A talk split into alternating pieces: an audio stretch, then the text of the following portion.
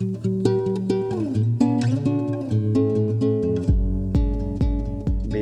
la question de la, vie privée, euh, elle se pose pour beaucoup de gens, en tout cas autour de moi.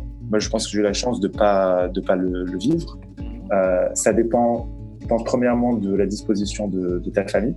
Est-ce qu'ils sont ouverts ou non aux questions de relation S'ils le sont ensuite, c'est une question d'espace. tu sais, est-ce que tu as ta propre chambre? Est-ce que tu peux inviter quelqu'un dans ta propre chambre? C'est des, choses assez logistiques en fait qui, se posent. C'est pour ça que euh, en parlait la dernière fois. Je pense que le Maroc est un des pays où il y a le plus de, euh, voitures avec vitres teintées dans le monde, mais pas forcément parce que c'est des gangsters, mais juste parce qu'en fait, euh, les gens veulent qu'on les laisse tranquilles quand ils font leur, leur business, on va dire.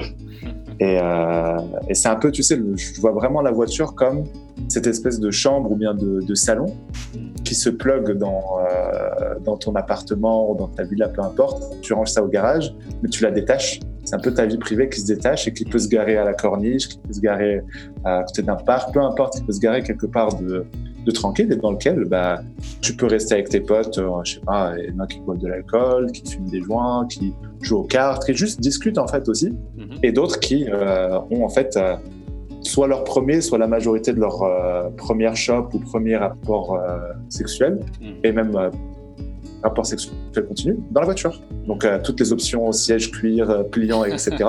Je pense que les concessionnaires, ils se font plaisir là-dessus. Non, mais c'est vrai. Mais du coup, tu vois, ça crée, ça crée vraiment une différence dans, la question des moyens, en fait, vu qu'on parle de questions logistiques, en fait. Hmm. Si tu n'as pas l'appartement ou la, maison pour, si tu n'as pas de voiture, comment est-ce que tu fais? Les gens ne peuvent pas vivre ça. Il y en a qui se retrouvent dans des champs, il y en a qui se retrouvent dans des forêts, dans des, dans des plages, dans des coins et des, et des coins et des recoins où il y a des, des choses qui se passent, on ne voit pas. Mais en fait, c'est juste, tu deviens créatif, en fait, dans, dans ce modèle. Juste par contrainte. Ah, tu deviens créatif, mais je pense que l'impact, euh, l'impact psychologique que ça a sur nous n'est pas négligeable. Surtout pour les gens, je pense, qui ont passé vraiment beaucoup de temps euh, au Maroc, leur vingtaine, là où en général tu as mm. la majorité de tes expériences, euh, tu te découvres un petit peu sur ce que mm. tu as envie de faire, sur ce que tu aimes, etc.